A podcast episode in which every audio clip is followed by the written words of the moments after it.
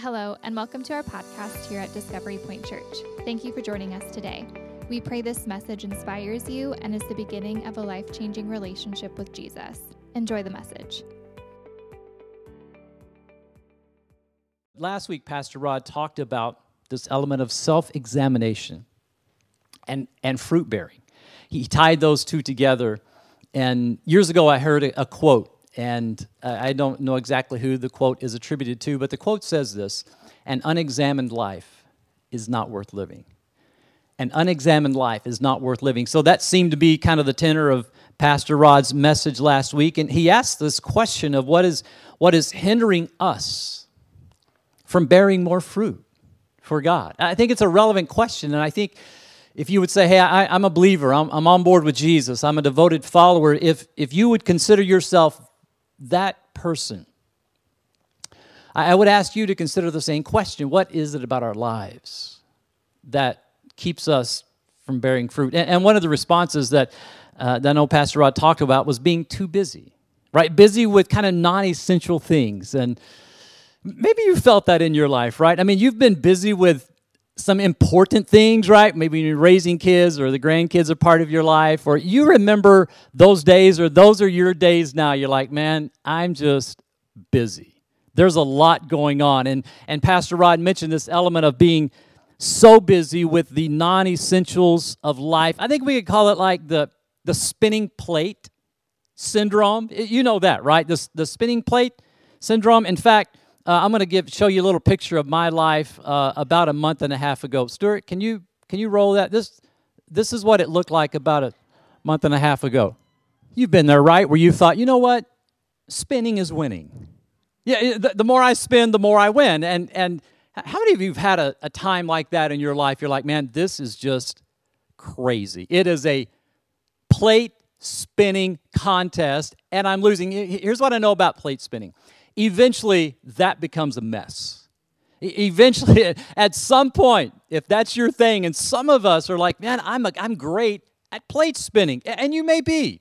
You may be good, but, but I would just caution you to let you know that eventually plate, plate spinning, it's not easy to say usually ends up in some kind of mess in our lives and so just a little bit about my journey for the next few weeks i'm just going to tell you a little bit about what I think maybe God said to, to Sharon and I over the last uh, three weeks as we were away. And, and, and it was a period of, of self examination. And, and it was a period where we took a time in our life and, and there was reflection and, and, and we tried to dial in exactly what would moving forward look like for her and I. Because life is short. Agreed? Life moves fast. And before you and I ever realize that we begin to realize, hey, I'm coming at least toward the end of life. It, it wasn't a midlife crisis, it was more like a three quarter life crisis, right? And so you think about what's next. And so we just took some time away. It was not a pure sabbatical, it, it, it wasn't time off, it was time away. So uh, all of this is found in Ephesians chapter 5, where Paul gives us this this stark warning about our lives. Notice what he says. He says that we are to be careful how that we live our lives. Don't live like fools, but like those who are wise, making the most of every opportunity because these are evil days. Don't act thoughtlessly. Would you say that with me? Don't act thoughtlessly. Notice what he says but understand what the Lord wants you to do. So, this conversation this weekend is kind of based upon this element of be careful how you live, live with wisdom, make the most of every opportunity, and do not act thoughtlessly. Life is too important, life is too short.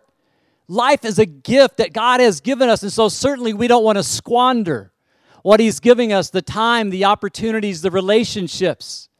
And so as as my wife and I got away from time to time, we began to to talk through this and and and I did a lot of journaling. I did a lot of writing. And I know in my own spiritual journey, the most uh, meaningful, memorable way for me to pray is to write that prayer.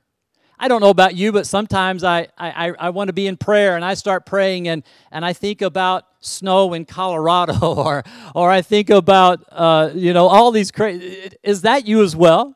You're like, hey, I'm going to pray this out, man. And you, you stop to pray and your mind just wonders.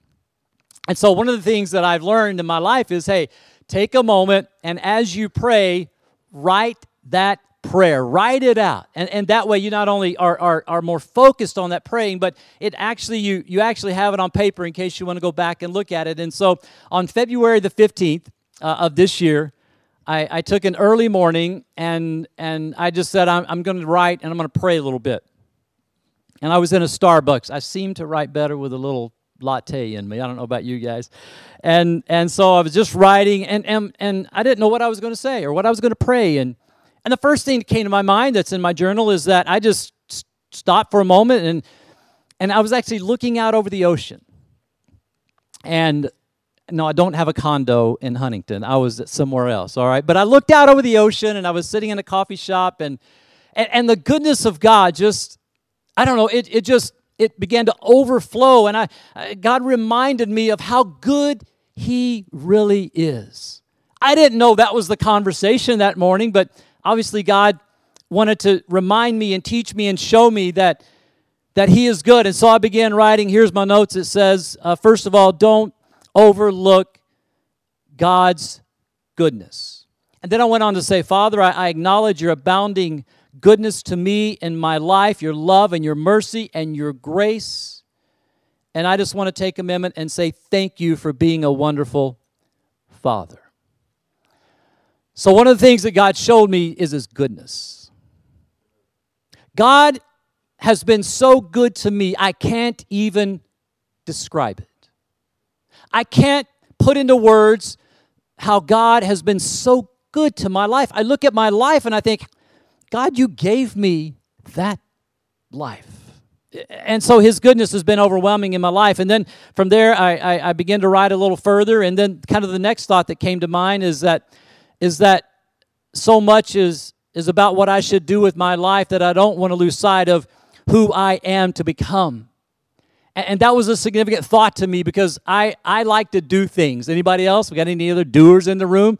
I'd like to find uh, significance and, and, and those things in my life by doing things. If I do something, I feel like I'm adding value to my life. Some of you are like that, others, others of you are not like that. But this is kind of my personality. And so I just began to think about hey, I need to get beyond what I'm doing and focus on more who I'm becoming. And so tonight or this weekend, I want to read a passage out of John chapter 3. And this shed a lot of insight into what I think will be an insightful takeaway for all of us tonight. So, John chapter 3, I'm reading beyond Jesus' conversation with Nicodemus, which is usually where we stop reading in this chapter. But I'm going to be picking up in John chapter 3, verse 22, and we're going to read through verse 30. Scripture says that then Jesus and his disciples they left Jerusalem and they went into the Judean countryside. Jesus spent some time with them there, baptizing people. At this time, John the Baptist was baptizing at Aenon near Salim because there was plenty of water there, and people kept coming to him for baptism. Notice verse 24. This was before John was thrown into prison. Verse 25. So a debate breaks out between John's disciples and a certain Jew over ceremonial cleansing. Don't you like that? We're having a baptism, and then there's a little argument breaks out. All right, I love this. Notice, notice what this argument's about. Verse 26. So John's disciples came to him and they said, Rabbi, the man you met on the other side of the Jordan River, the one you who identified as the Messiah, he's also baptizing, and by golly, everybody's going over there instead of coming to us. You, you've had that time in your life, right? You're like, hey, everybody's doing that, nobody's paying attention. And so John's disciples are like, hey, that he's got a crowd. I don't know what's happening over there with that other guy you said's the Messiah but he's got it going on. Everybody's going over there. Notice what John says in verse 27. John says this Hey, no one can receive anything unless God gives it to him from heaven. You yourselves know plainly, and I told you, I am not the Messiah. I'm only here to prepare the way for him. It is the bridegroom who marries the bride, and the bridegroom is a friend. Simply is glad to stand with him and hear his vows. Therefore, I'm filled with joy at his success. Therefore, John says, I'm filled with joy at his success. Those are not easy words to say, are they? When it seems like everyone else's life is going better than yours, it's hard to rejoice if we think someone else is successful. Now, here it is, verse 30. John says these stunning, I'm convinced, life changing words, and this is what I would love for you to take away tonight. He must become greater and greater. I must become less and less. The New King James Version simplifies a little bit and says, He must increase, I must decrease. Say that with me. He must increase, I must decrease.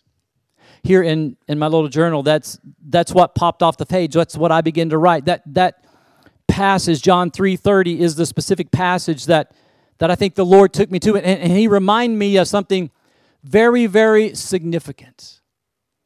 And that is that Jesus needs to be on the increase in our lives. I need to be on the decrease. He needs to be on the increase. You see, in God's kingdom, it's this principle that, that when less can actually become more. Right? That's what John's talking about. I mean, his disciples, they're bristly. They're like, man, this guy's got it going on. That dude, which by the way, is Jesus, right? So if you think about John the Baptist, let me just give you a little bio of John the Baptist's life. We actually have a picture of, uh, of a recent event of John the Baptist. Let's see, Stuart, do you have that picture?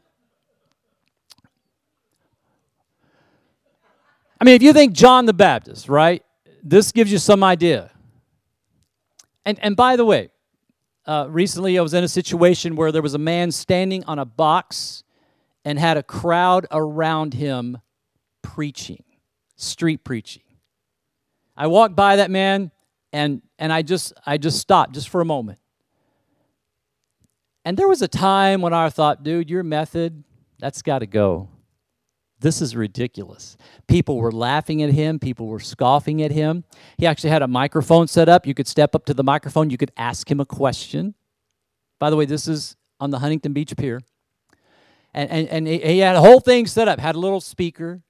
You could ask a question, and you could tell the people who were asking the questions, most of them, they were just trying to jab the guy. He was fairly young, fairly well dressed this wasn't him, by the way, and this is not John the. You're like, we have a picture of John the Baptist. This is not John the. But don't you kind of picture John the Baptist walking around camel's hair, eating locusts with honey? He's a different cat, wouldn't you agree? So, some things about John the Baptist that are very important is that we know he's related to Jesus. Luke chapter 1 says that he's related to Jesus. And, and the, so, John's disciples like, that guy? Yeah, that's my relative over there, right? He prepared the way for Jesus. He had questions about Jesus in Matthew 11 right before he was beheaded. Do you remember? He sent someone to ask Jesus, Are you who you say you are? And then we know that John the Baptist was, behe- was beheaded by Herod Antipas in Matthew 11 as well. So, John the Baptist, and, and he, he's the one with this stunning announcement that Jesus must increase, I must decrease. Isaiah 43 7. Isaiah 43 7 is a powerful verse. It says, Bring all who claim me as their God, for I've made them for my glory. It was I who created them. Friends, this is your created purpose to bring glory to God. You have no other reason. This is why God has formed and fashioned you and I, is that we would ultimately bring Him glory. And so we must ask the question what does that look like? How do I bring the Father glory? It's simply this Jesus must increase, I must decrease. Bringing the Father glory means that I live my life as Jesus lived his, is that I loved others as Jesus loved others. It means that my character and my convictions and my priorities are all shaped around the person of Jesus. He must increase, I must decrease. Now, there are a few things in life that this principle doesn't work well with, right? So if you think about less actually becomes more, that doesn't work with all things, correct? For example, let's think about your bank account. Have you ever thought, we have less money now than we've ever had? This is fantastic. Have you ever got in a vehicle when you had children or maybe your spouse? This happens in my life from, from time to time. You get in the vehicle, you start it up. Happened with my kids a lot, especially my son. Some of you know my son. You're like, yeah, I get that, right? You turn it on and there's no what? There's no gas.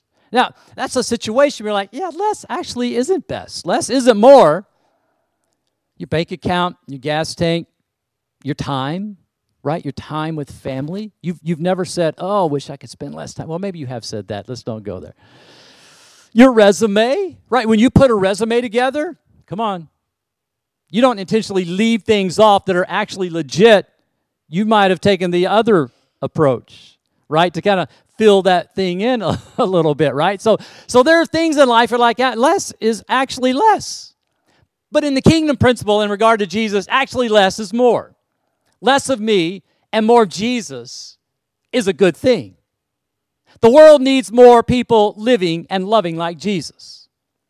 And that's what John is saying here. He's like, as the disciples are bristly, he's baptizing a lot of people over there. You know, everybody's going to his church. What's up? We're losing people. John's like, I am so joyful at the success of Jesus, my relative.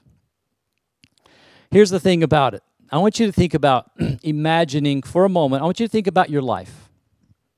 Yes, think about your life, right? The unexamined life is not worth living. And, and I want you to think about what would it look like in your relationships with family, your close family members, right? Even in your own home. People you work with, people that you spend time with. What would it look like if that entire environment, if everybody in that environment lived more like Jesus? What would your home be like? What, what, what would your home be like? And you're like, you know, the problem with my home is those people. This is how we approach it, right? It's like, hey, I actually would be more like Christ if everybody else in the house would get it together. But, but can you imagine living in a home, whoever's in your home, and that home is permeated with everything about the character of Christ forgiveness and love and grace and and those fruits of the spirit man what uh, that would have been an incredible place. You're like that would be an incredible place pastor. But again unless some people get it together in my tribe it's not going to get there. Let me challenge you with this. Why don't you begin? Why don't you and i be the first person to say you know what? He must increase i must decrease. My goal for the next month are you ready?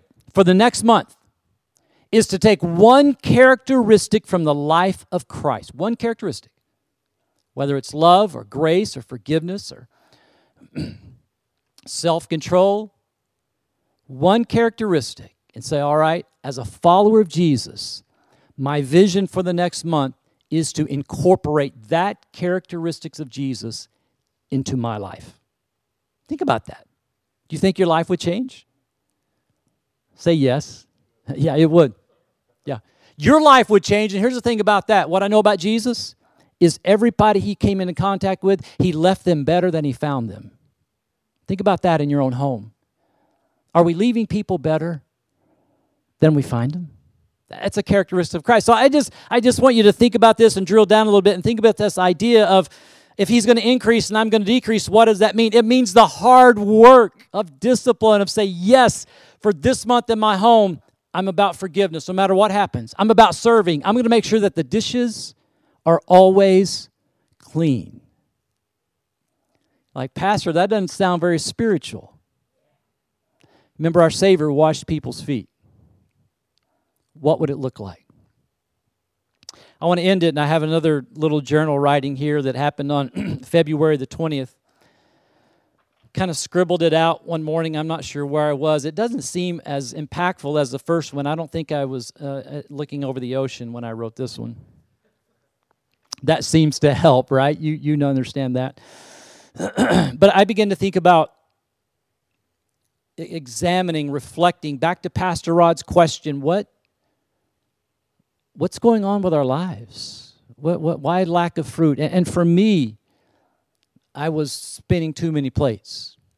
And you know, it's just kind of a human thing. You've, you've been there, right? And, and maybe, again, maybe that's where you are now. You, you feel frazzled and pulled in many directions, and, and there's a lot going on. And, and so I began to think about just uh, how, how, what could I do? What would God do with me to, to kind of realign the future moving forward?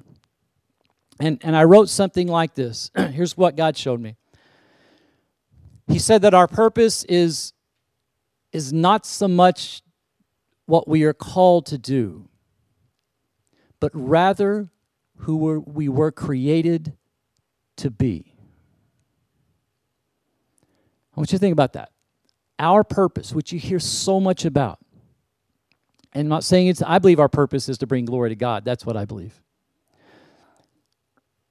God said, What if you, what if you, Greg, what if it's not so much about what I've called you to do? What if you focused on rather who you were created to be? That's a difference, isn't it? You see the you see the shift?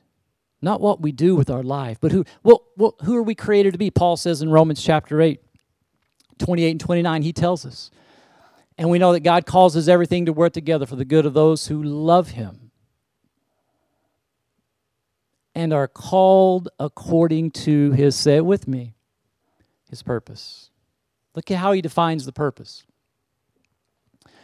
For God knew his people in advance, and he chose them to become like his son, so that his son would be the firstborn among many brothers and sisters. Firstborn there being rank, being in rank.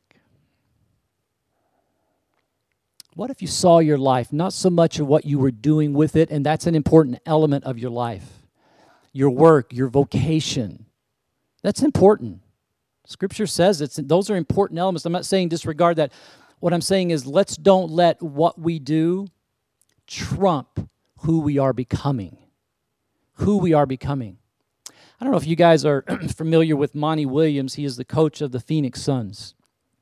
You guys familiar with Monty Williams? He's, a, he's a, an amazing coach. Obviously, they're, they're doing super well. A lot of that is my prayers, by the way. I've been fasting and praying for the Suns for years. Monty Williams is, I don't know him well, I've never met him, not suggesting that, but what I know of him is pretty incredible. I know that he was an assistant coach in Oklahoma City with the Thunder for a time being, and there I know that his wife was uh, tragically uh, killed in an automobile accident, and that was a difficult time, uh, obviously, in, in Monty's life and Coach Williams. And but then he came to Phoenix, and man, from day one, when I heard like an interview with him on the radio, he began to talk about his faith. He began to talk about his faith. One of the one things that I remember him saying was his faith, his faith in the Lord.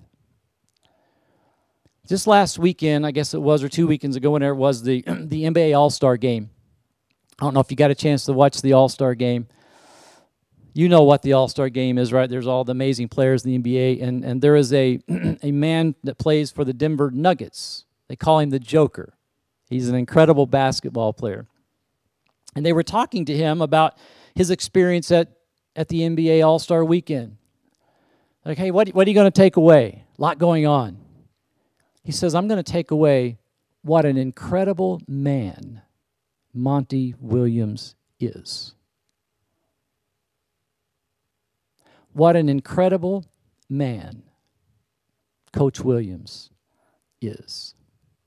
You see, that's a believer who understands it's not necessarily what, what we are doing, but it's who we're becoming. And that's the hard work in life. Amen. It's easier to do things. It's more difficult to become the person that God's created us to be. Who is that person? It is the image of Jesus. Christ. Oswald Chambers says, In the end, it's not what a man does that is of ultimate importance, but it's who he is in what he does. It's who he is and what he does that leaves the lasting impact on the lives around him. Think about people in your life. Who do you remember? Do you remember really maybe the car they drove or the house they lived in? I'm talking about people who made an impact on your life. Were they wealthy? Were they were they poor? Were they tall? Were they short? A lot of that you may not remember, but there was something about their life that you remember. The person that they were. How could you this week become less so that Jesus could become more? Would you pray with me? Father, thank you for just a time of being together and just worshiping and singing, and Lord, just the beauty of that. And Lord, we don't know tonight why we are here.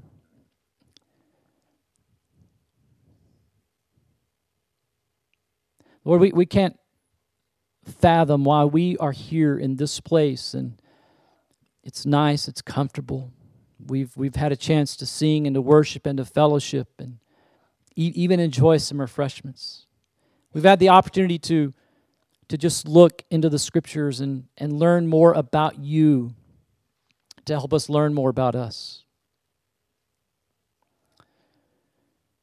Father, we don't understand why other people are in various situations, whether physically, mentally, emotionally.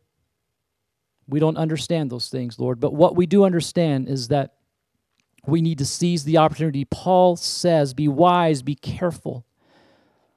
Do not live a thoughtless life, but understand what your will is. So, Father, we come to you understanding that certainly it's important what we do, but it's more important who we are. Reflecting the image and the character of Jesus Christ is the primary the primary priority, I believe, in your scriptures. So Lord, I pray tonight if what we believe isn't changing who we're becoming, may we re examine those beliefs. Father, we bless you, we honor you. In Jesus' name we ask this. Amen. Thank you so much for joining us on our podcast today. We pray you allow this message to transform you to take what you learned and share the love of Jesus to those around you.